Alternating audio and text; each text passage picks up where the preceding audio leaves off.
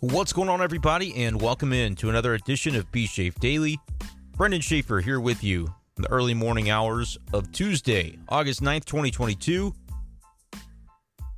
No Cardinals game today, and I contemplated not doing a podcast because had a lot going on tonight. Put some furniture together after the radio show. That was fun.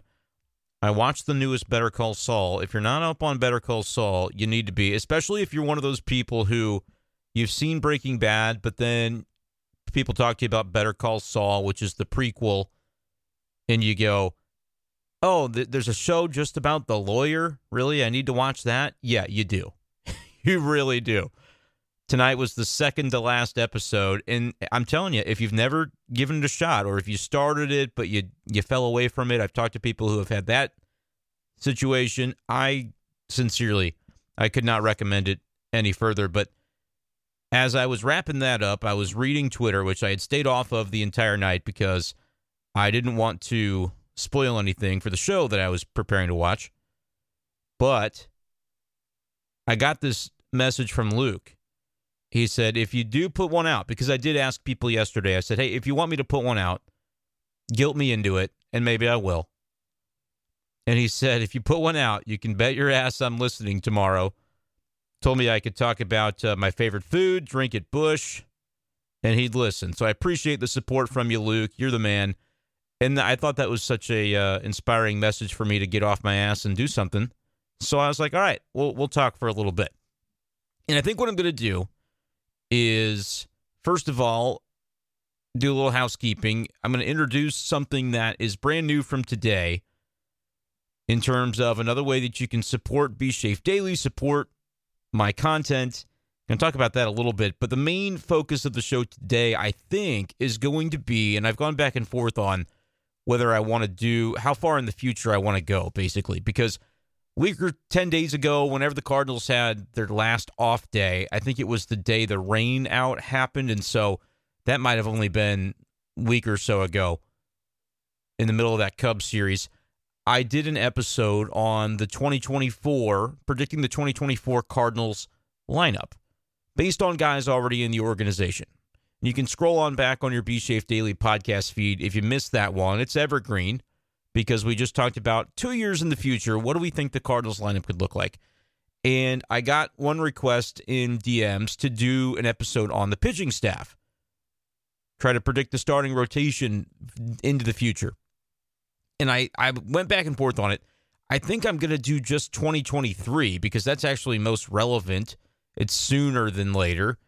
And if you got into 2024, I think people would just be pretty sad. In 2023, you might not be super excited about it because if I go about it the same way that I did with the the lineup episode, you're going to get into a situation where you realize there's not a whole lot coming back. There's a lot of uncertainty, but I think that's important to talk about because even though right now you're focused on the seven game winning streak, the Cardinals will be in Colorado on Tuesday, Tuesday, Wednesday, Thursday this week before returning back to Busch. Just a quick three game road trip. Come back home, face the Brewers. It's going to be a fun series next weekend down at Busch Stadium. But I thought let's do 2023 because that's maybe where we can most effectively guess at what the Cardinals could do. And unlike what I did in the previous episode, I am I think I am going to try and do a little bit of delving into okay, what could be on the market if they need to make a move for somebody and talk about free agent options.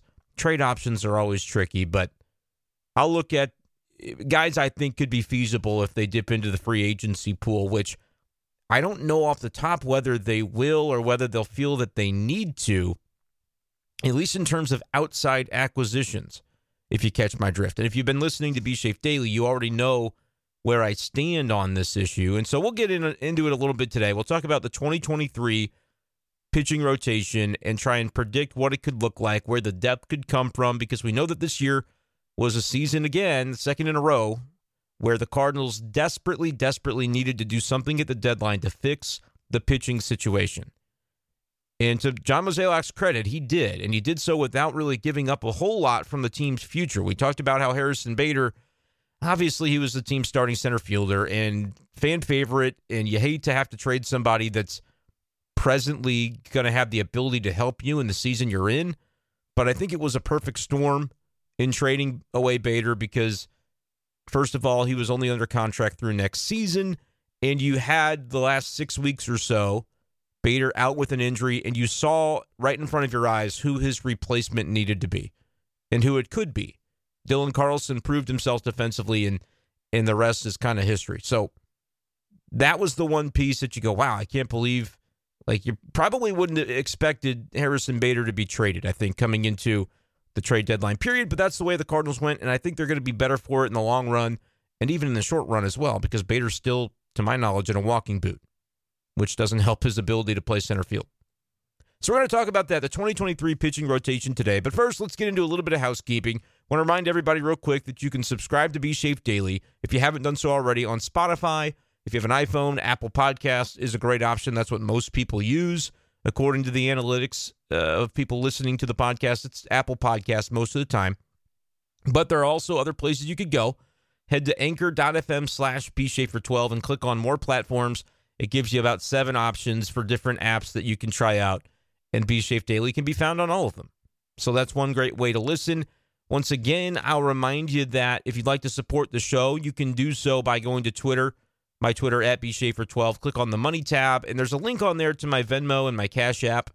And a few people have, have done so in recent weeks. Uh, but I'm going to talk about today a new way to a new way to contribute, and this is purely optional, but it's something that you'll hear me bring up on the show moving forward. And you're also going to get a little something extra with it if you decide uh, to, to join in on this. I did start a Patreon that you'll see me tweet about it on Tuesday. I think will be the first time that I unveil that. I had my buddy Austin uh, message me, uh, and he's messaged me about this before in the past, I'm pretty sure. But he messaged me today and he said, Do you have a Patreon or anything like that? I, I know there might be some people who would be willing to and would like the chance to uh, do, give you monthly support for the, the content, for the podcast. And in the modern era of podcasts and content creation online, I know there's a lot of people who go this route. And I've always been kind of reluctant to do it because I didn't know exactly what I wanted it to look like.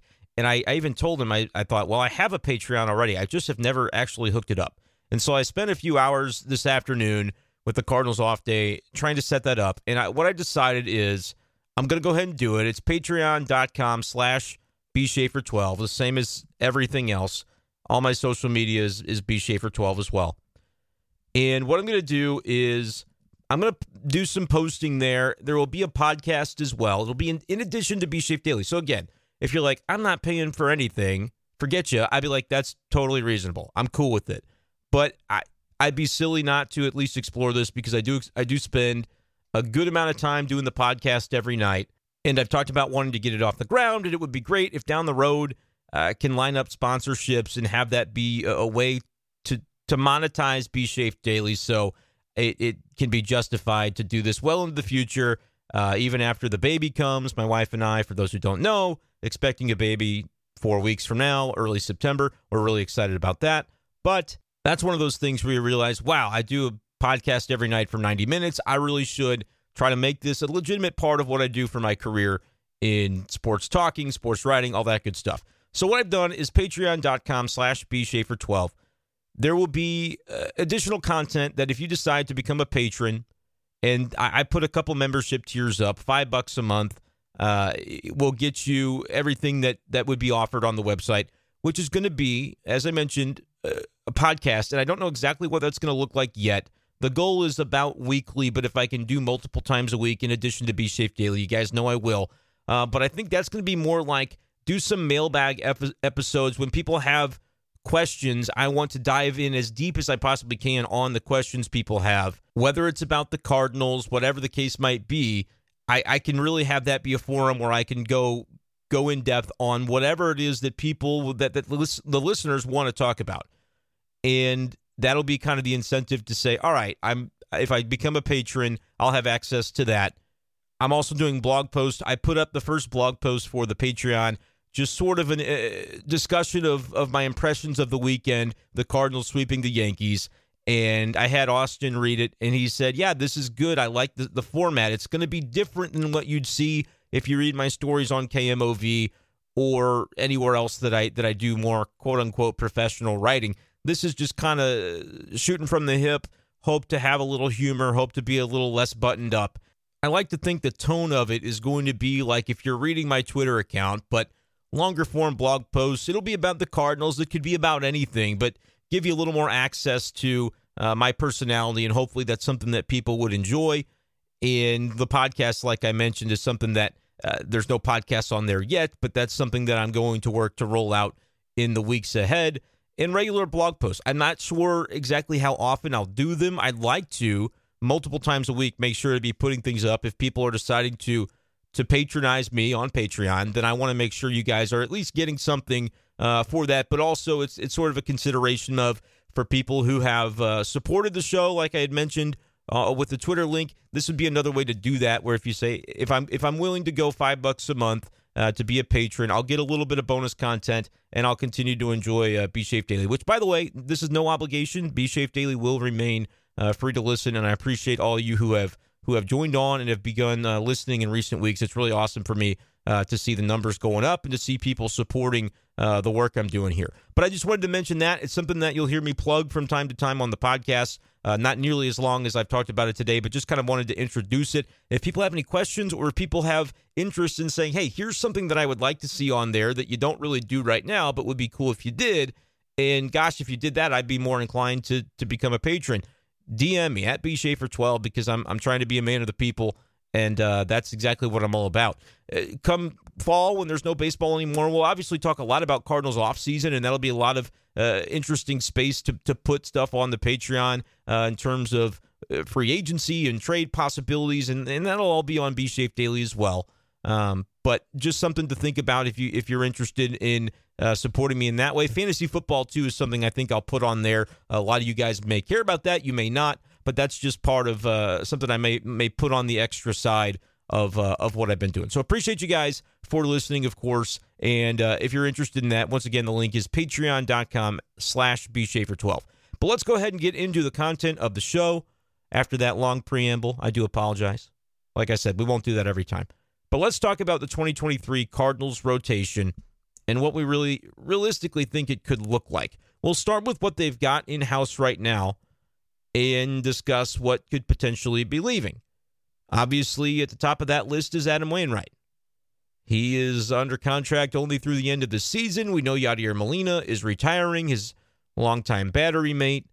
Would Wainwright consider coming back for next year? We don't know for sure, but we have to consider him at the beginning of this. We're going to talk about what's locked in in terms of the pitching depth for the team in 2023. And then we'll go into okay, what else do they need and where could they add? Here's who's locked in. And it's not too long of a list, and the names on it you may not be so impressed with. But we got to give you the realities of what the contract situations look like. Miles Mikolas is locked in for 2023, 17 million, the final year of his four-year, 68 million dollar deal that he signed a couple few years back. So he's locked in. He's pitched really well this year if he stays healthy. I think that's a guy Cardinals fans are, are super glad will be in the rotation for next year. Is he your ace? Is he a number one? I, you don't have to put that kind of label on it, but certainly I don't think Cardinals fans are going to be complaining about that deal, the 17 million, if if he ends up pitching uh, through the remainder of this season the way that he has so far and can continue that in 2023. Okay, you're off to a nice start. Next up on the payroll chart, Steven Matz. Well, crap.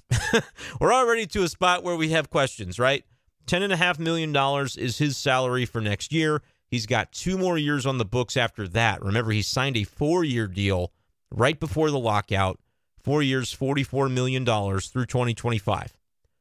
$10.5 million is what he'll make next year. Hadn't pitched all that well, has had multiple injuries, and then the freak injury with his knee, the MCL, is the reason he's out at the present time. I don't know what we can expect Steven Matz to be realistically, but best case scenario, he's healthy and ends up being able to to give you good solid 150 160 innings of an ERA in the in the threes, right? Because we've seen him do that before. 2018 with the Mets, 397, 154 innings. Uh, 2019 was a 4.21 ERA. That's not not that great, but it's it'll do. 160 innings of that. That's kind of like number four, number five numbers, though, especially these days when offense is down. That's uh, Dakota Hudson's got that ERA right now, 4.21. I think it's almost exactly the same as uh, what Steven Matz was in 2019. Matz in 2021, 150 innings, 3.82 ERA for Toronto last year. That prompted the Cardinals to sign him to this deal. He's at his age 31 season right now. Uh, just turned 31 in May. So I don't know. I don't know what to make of him. Worst case scenario, it's kind of like a Patrick Corbin deal where even if he's healthy, he's pitching poorly and you just got to wear it because he made 10 starts this year, 5.70 ERA. I think he's a better pitcher than what he was earlier in the season, but he's having injury issues. Uh, I believe it was shoulder, right, for Steven Matz. And so the the most recent issue is knee, and you can at least feel good about that not being arm related, right? But the numbers for the season are what they are. You you can't necessarily uh, sugarcoat it. Maybe he would have been better had he stayed healthy and not had the freak knee situation. He did look good in that one start against the Reds that weekend when he got hurt. But this is what you're looking at. He's under contract. He's he's going to be the second highest paid. Well, maybe not going to be, but currently, as it is on the books, He's the second highest paid pitcher to Mikolas. And if I'm getting this right, the fourth highest paid guy on the roster. How's that possible? We got Arenado at 35, Goldschmidt at 26, Mikolas at 17. Adding all that up real quick, that's only like 70 some odd million dollars. I don't know where the rest of the money is. There's no way. Their their payroll commitment is right at 100 million. So if you're wondering, well, how are they going to pay for this Juan Soto trade? Well, that would have been how. They don't have a lot of commitments uh, that deep into the future. A lot of guys in arbitration next year. Jordan Hicks, Dakota Hudson, Gallegos, Chris Stratton, Alex Reyes, Jack Flaherty, Jordan Montgomery. But those guys combined may not get to 25 million. I don't think Flaherty's getting a big raise off of the 5 million he's got. Montgomery maybe goes up a little bit. Right now, doing some quick math, yeah, maybe that gets into the the 30 ish million range for that entire group, depending on what they do with those guys. But the Cardinals have a little bit of, of payroll muscle to flex, I think, would be the way that I put that, because comparing it to this year, there are some distinct differences. Adam Wainwright's 17 and a half will be gone. Yadi's 10 million will be gone. And so that's a decent chunk of, of payroll that, that does dissipate. But if we're looking at the rotation, it's Mikolas and it's Matz. Those are guys that are locked in from a salary perspective. It's kind of unavoidable. Three million for Drew Verhagen. Uh, I don't think you have to necessarily factor him too much into the starting conversation. He's out for the year as it is this season, and I don't know what his role will be next year. They're paying him, so they'll bring him to spring training and they'll see how he looks. But it, it, I, I don't think you can at this point, based on what we've seen this year, I don't think you can expect big things from Drew Verhagen, good old Drewver next year. So that brings us down the list to Jordan Montgomery, who is going to be locked in, I think, as a, as a starter for this team. Hopefully, he does well over the remainder of the season. He's on a one year, $6 million deal. He'll be in the final year of arbitration eligibility next year. Puts him probably to, I don't know, eight to nine million, probably first salary. And that'll be well worth it if he can provide what the Cardinals uh, traded him to provide, traded for him to provide, I should say. So now we're looking at Mikolas Matz Montgomery and then we get into the tricky situation of Jack Flaherty, who, if the Cardinals can get this guy back healthy, I know he's going out on a rehab soon. We know what Jack Flaherty can be, but it just seems a little bit ridiculous to still be talking about what he can be and not what he is. Because what he is at this point over the past really three seasons, and the first year wasn't his fault because of COVID, but the Cardinals were so careful with him so we can just isolate it though to the last two years because it's not that he was hurt in 2020. Really, it was just the Cardinals were so terrified of him getting hurt. It, in retrospect, you laugh because that's all he's been the last two years is injured. But man, you go back to the end of that 2019 season when he was so dynamite. He was Bob Gibson esque for the final three months or so. Early to mid July is when he really kicked that off right before the deadline, or maybe it was right after. But it was just Two and a half to three months of solid gold from Jack Flaherty. It's the best year of his career, though. He threw 196 innings that summer, Since then, again, COVID baked into that, but since then, only what's that, 126? Doing some quick math 40 innings, 78 innings, and this year only eight. Eight innings for Jack Flaherty. So, yeah, 126 over three seasons. And uh, hopefully the Cardinals get him back later this year, but it's tricky. Like, can you really count on him as a starter? Like, if you're going into spring training, if you have four names and then Jack Flaherty and that's it in terms of guys that are locked in, how do you feel about that? Probably not very good, especially given that you know one of the names is Steven Matz and his season hasn't gone well. Montgomery and Mikolas, I feel okay about. Matz is going to be in the mix because he's getting paid to be. We'll see how the performance and the health works out. Jack Flaherty, same thing. People say, well, why don't you trade Jack Flaherty? He's got the trade value. Well, he doesn't anymore he did at a, at a, certain time, and back then it was you might have had a few people saying it, but it just wasn't it just wasn't on the the table for the Cardinals back then. Obviously, in retrospect, you say, "Wow, you could have gotten so much more for him." Same thing with Alex Reyes if they had done it at the trade deadline last summer. Now we have no idea what the rest of his career might hold. Cardinals are probably DFAing, or I should say, non-tendering Alex Reyes this offseason. Like I can't imagine Maybe I'm wrong, but he he made 2.85 million this year not to pitch, and his final year of ARB eligibility is 2023. I can't imagine the Cardinals giving him three and a half million at this point. I think I think we've probably seen the end of Reyes in a Cardinals uniform, which is unfortunate because man, the promise was there, but but we just never really saw him put it together because of the health thing. That's all. He had the one All Star season as a reliever. He was good in 2020, but that was such a short stint that you didn't really think anything of it. You did, you know, you didn't trust it at the time. 2021 happened, and and for the most part, he was brilliant. I don't hold against him the home run he gives up in the wild card game to lose it to the Dodgers, but it is a shame that that ends up being the last pitch he throws for the Cardinals. I don't like thinking about it that way, but I, I think it does end up being the case because even without pitching, I think it's just the the natural way it goes. You probably get a raise from your previous salary, even after being injured. 2.85 was his salary this year.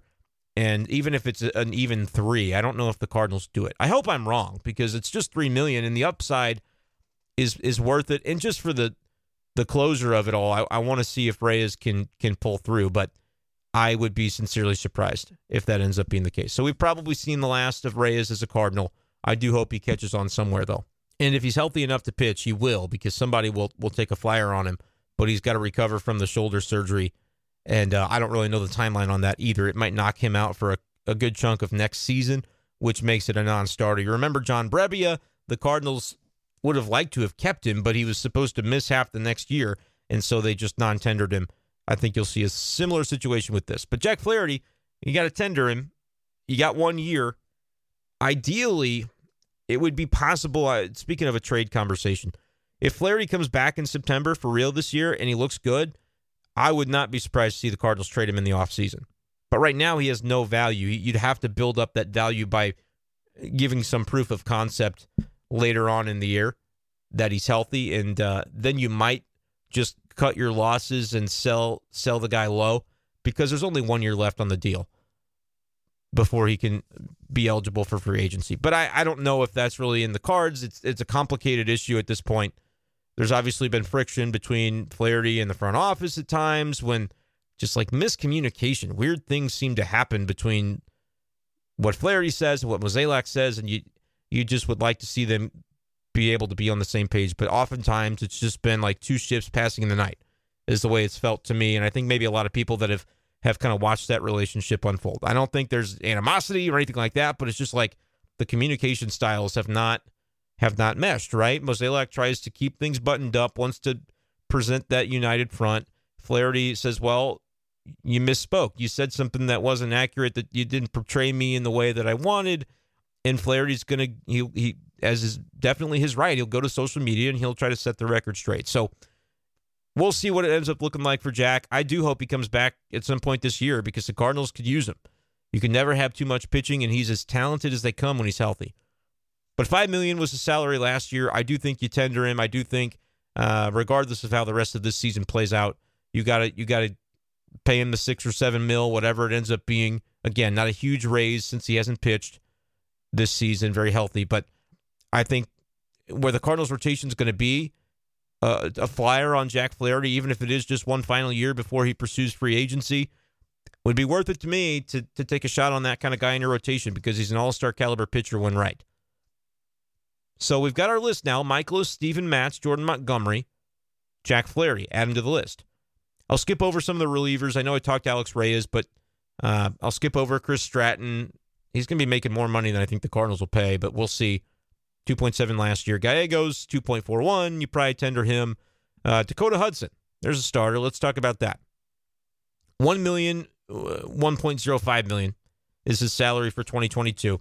He's into arbitration. Next year is ARB 2, and then 2024, Hudson will be ARB 3. It depends on the way the rest of this season goes for him, but I could see that being another trade candidate in the offseason. Not because the Cardinals are just flush with pitching talent, but because you might if he if he handles himself and his ERA ends up dipping back toward four, maybe below. Right now it's a little bit above. You know, you could you could maybe find another team that would be interested in Hudson to fill some innings in their rotation, and you might be able to get something back for him. And you maybe that would be an example of clearing the deck because it seems as though with the Cardinals, for whatever reason, Hudson has eh, his ceiling is capped, is what it feels like to me right now again, with every player I'm talking about, if I've got something negative to say, I hope I'm wrong. I'm I would love for the Cardinals to do well, and for but we got to be realistic at, at points. And we're looking at Hudson, and the trajectory of his career is going in the wrong direction right now. He had the Tommy John situation, and so you you preach a little bit of patience with that because really this is his first full year removed from TJ, and so that may be the way the Cardinals view it internally, and they say, look. I know it hasn't looked right and, and, and consistent for Hudson this year, but it's an affordable arm in our rotation. He's still young. He's going to be in his age 28 season next year. Why did I say season like that? Age 28 season, September 15th. So his birthday's coming up. He'll turn 28. He's just a couple couple months younger than me, but way better at pitching than me. But but maybe the Cardinals internally think, okay, we expect him to get better, but I don't. I'm going to say they don't think that way because First of all, 2021, he did come back at the end of last year and looked okay in the couple of games that he that he pitched, and he was a, a starter for one of them and a long reliever in the other. Pitched almost nine innings total, gave up just two earned runs. He looked solid, only one walk, and that was kind of like a way to accelerate the timeline. Where this is yes his first full season, but because he had the surgery at such a weird time at the end of the prior year, and that he was able to come back without ever missing a full season it, it makes you wonder like shouldn't the recovery be a little bit further along? I don't know if that's fair to say for Hudson because it we haven't seen a lot of instances like this, especially given that the COVID season was was part of that. He was good that year in the few starts that he made, eight starts, 2.77 ERA, his one full season in the rotation, 3.35 ERA. So he's only ever been good up until this season. And maybe it is the residual effect from the Tommy John. But I'm just going to go on a limb and say the Cardinals aren't viewing it that way internally. I think they're frustrated with the pacing issues. You've heard Ollie Marmol be frustrated with the pacing issues.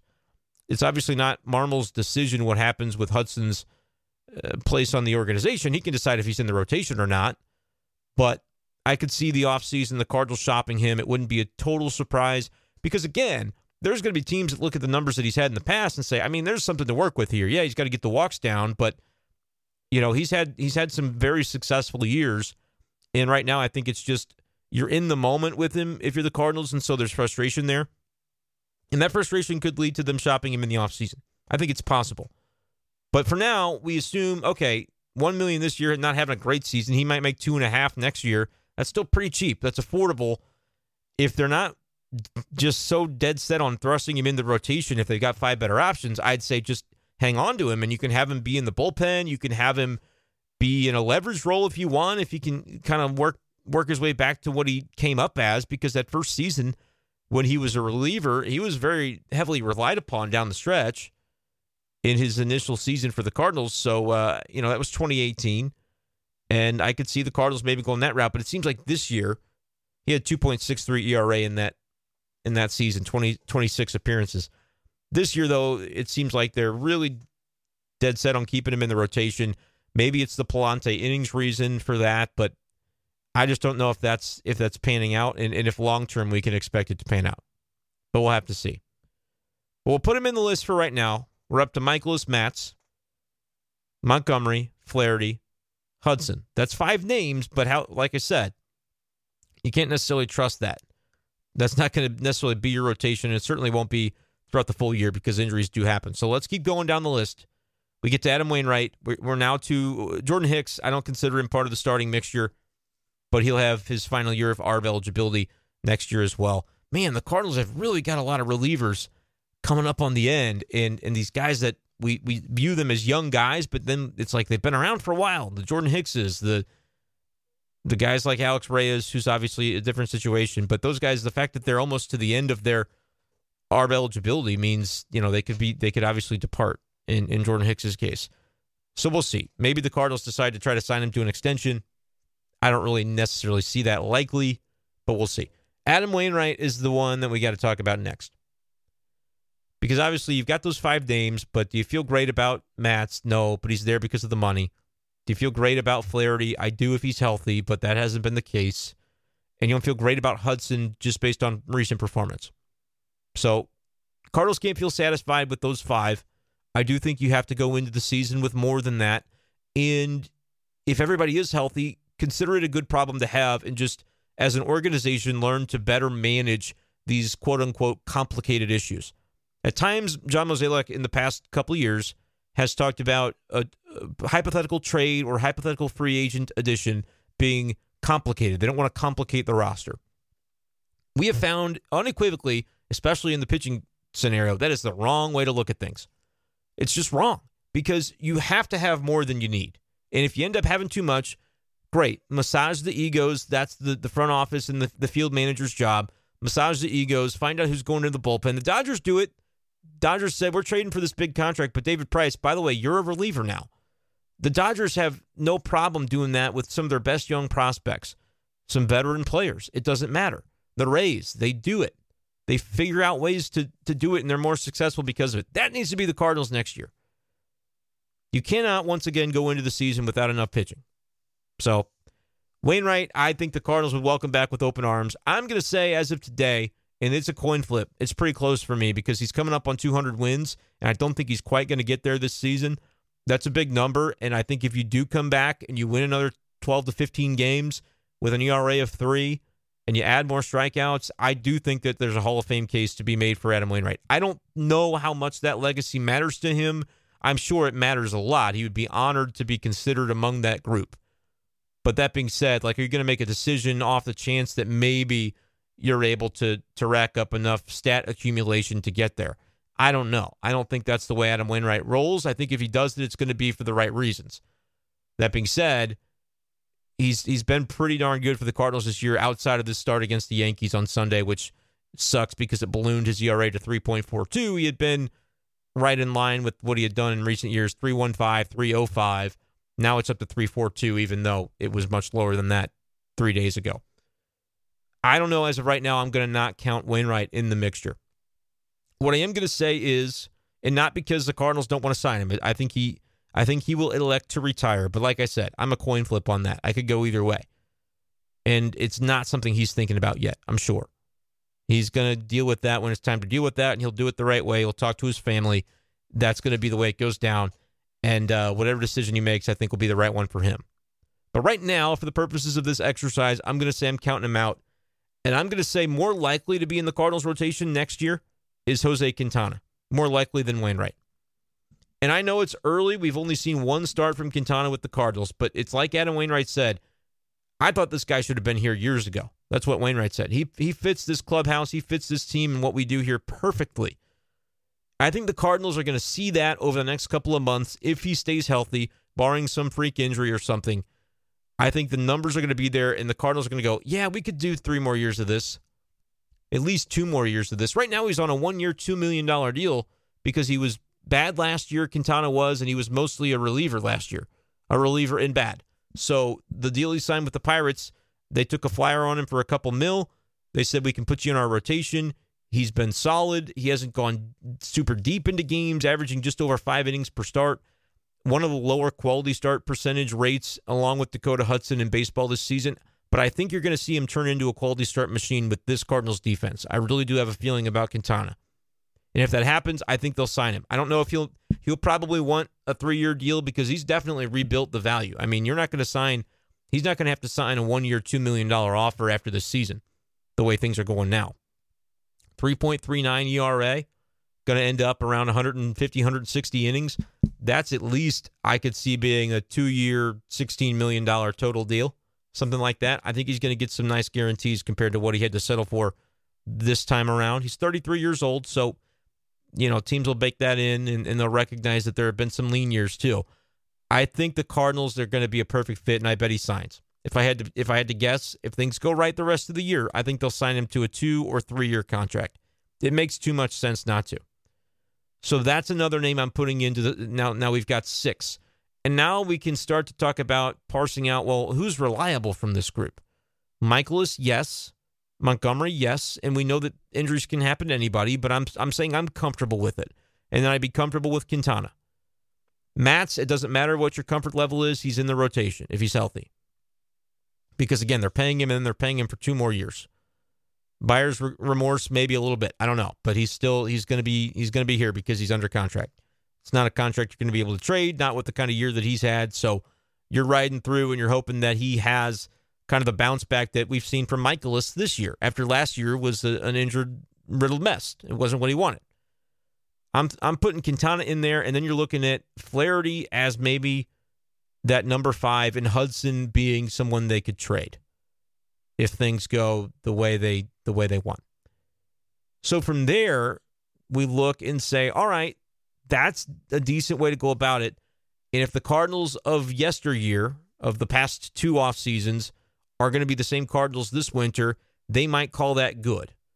A trade of Hudson to clear the deck, signing Quintana to an extension, two or three years, probably Wainwright walks, and everybody else coming back.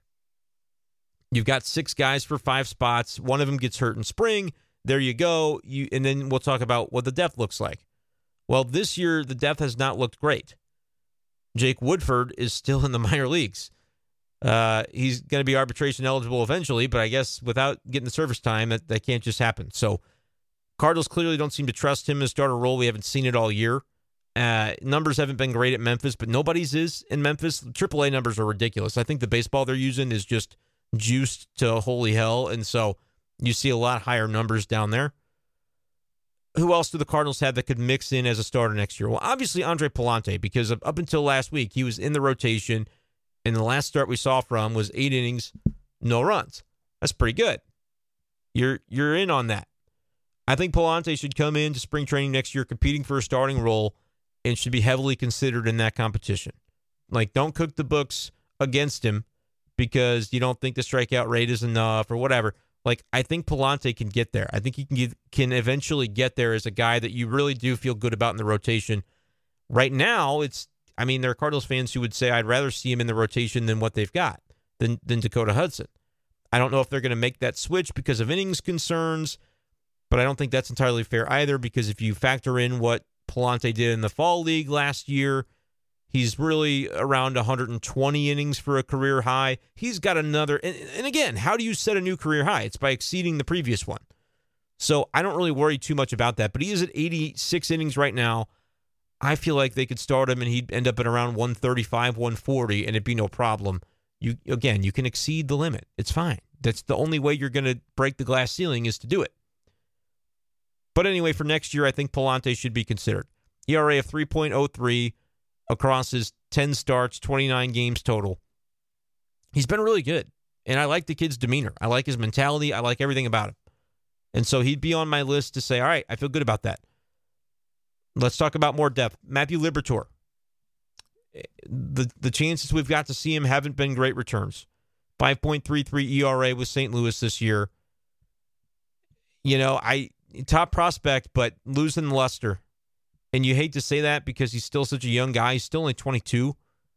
But at some point, and I think that point might be next year, you got to see him put it together to where you can trust him as as depth or as a guy who comes in and competes for a spot in spring and wins a job. Like I think this has got to be a big off season for Liberatore because I don't think the guy that we've seen this year can come in next year and just waltz in and win a job.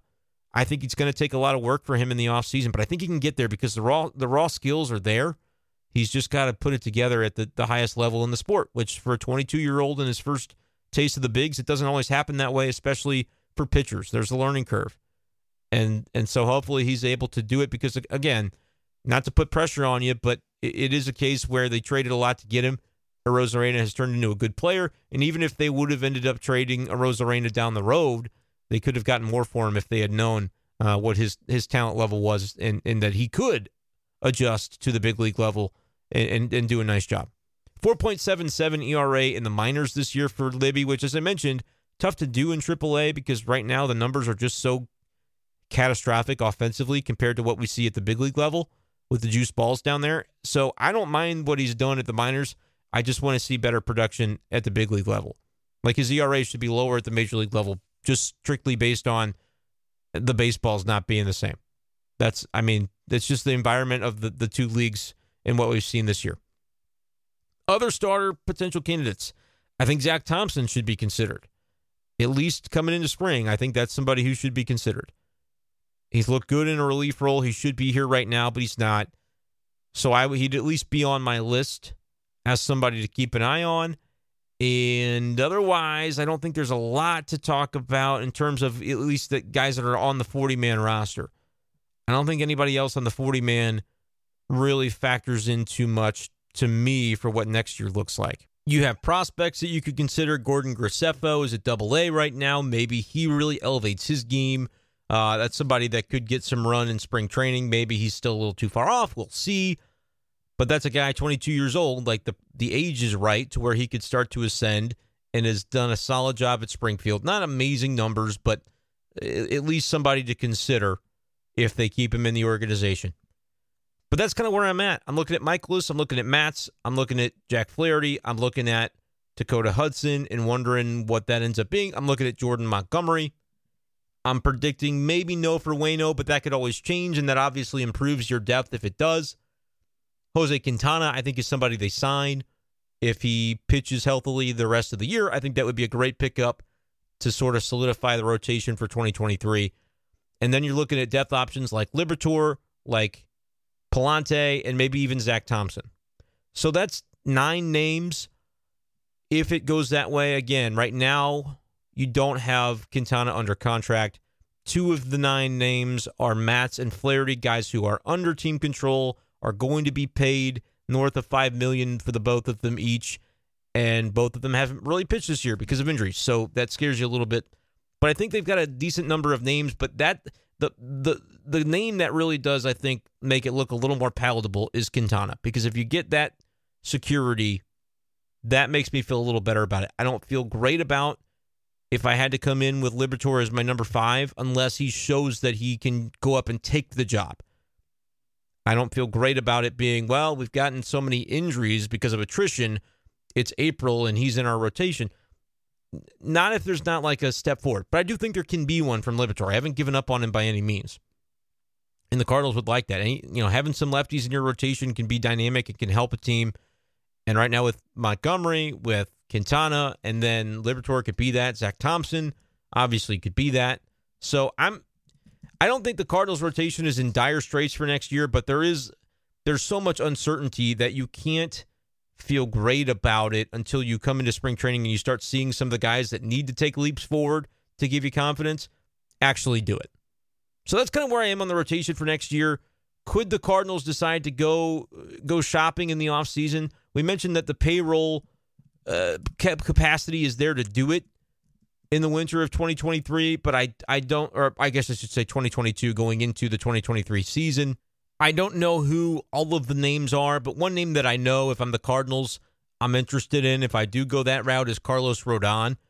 He's been on the Giants this year. He had to sign the one year con. Well, it was a multi year contract, but he got the opt out after this season. And the way he's pitched, he's opting out. He's 10 and 6 with a 2.95 ERA. 22 starts, 128 innings, 161 strikeouts in those 128 innings. So he's a guy that at just 29 years old this season will still be only 30 next year. It's another lefty. You don't want to overload yourself too much with lefties, but it, it, it's not the end of the world. It's a Boras guy though, so you know he's opting out, and you know he's going to get the most money that he can. We'll see. That would be the one free agent name that I would toss out there, other than Quintana. I do think that one's a, a hit. But let me know what you guys think about the Cardinals rotation for 2023. That's kind of the look that we wanted to go into tonight. And so I hope we accomplished that, kind of check that off the list. Send me a, a direct message at bshafer12 on Twitter. Let me know whose name I missed, who you'd like me to talk about in a little bit more depth as we get into this conversation. And certainly something that we'll do in the offseason as well. That's going to do it, though, for this edition of the show. I appreciate you guys so much for listening. As always, check out the Patreon if you're curious, patreon.com slash bshafer12. Thank you guys once again, and we'll talk to you next time on B Daily. Peace.